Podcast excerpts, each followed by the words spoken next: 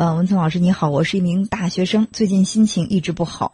暑假期间准备考驾照，结果两个月下来，科目二考了三次都没考过，花费了将近四千块钱。一起报名的同学都拿到驾驶证了，心里郁闷的很。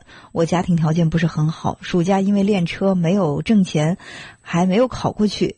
嗯，担心考不过去，报名费也搭进去了，心里一直特别的自责，都有心理阴影了。希望老师可以开导一下，谢谢。嗯，其实我们必须要去承认的是，我们在某一方面有长处，而某一方面可能它真的会成为我们的一个短板。嗯，所以就是有一些朋友。你比如说，他对这个棋牌类的游戏就特别有天分，一下棋就是三两下就学会了，或者是呢，这个一打牌，呃，就让我们觉得记牌的这种记性特别好。但是你要让他去写一篇文章，他苦思冥想就是写不出来。所以我们应该去，呃，寻找自己的这个优势，来给自己增强信心。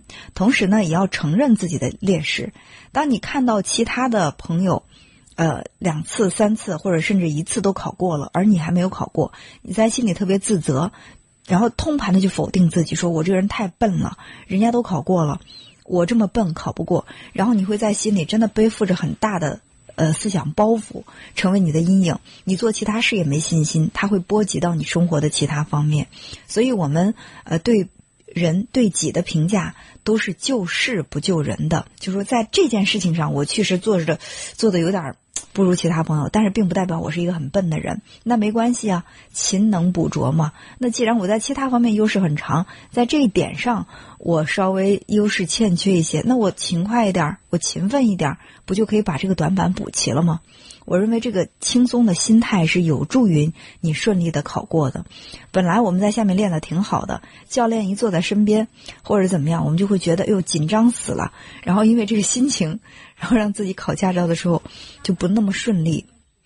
所以我们会发现有很多朋友是属于那种考试型的选手，就平时学的一般，考试的时候能超常发挥；而有一些人平时学的特别努力，而且呢。平时的成绩也特别的稳定，学得很扎实，一到考场上就晕了，那就是心理素质。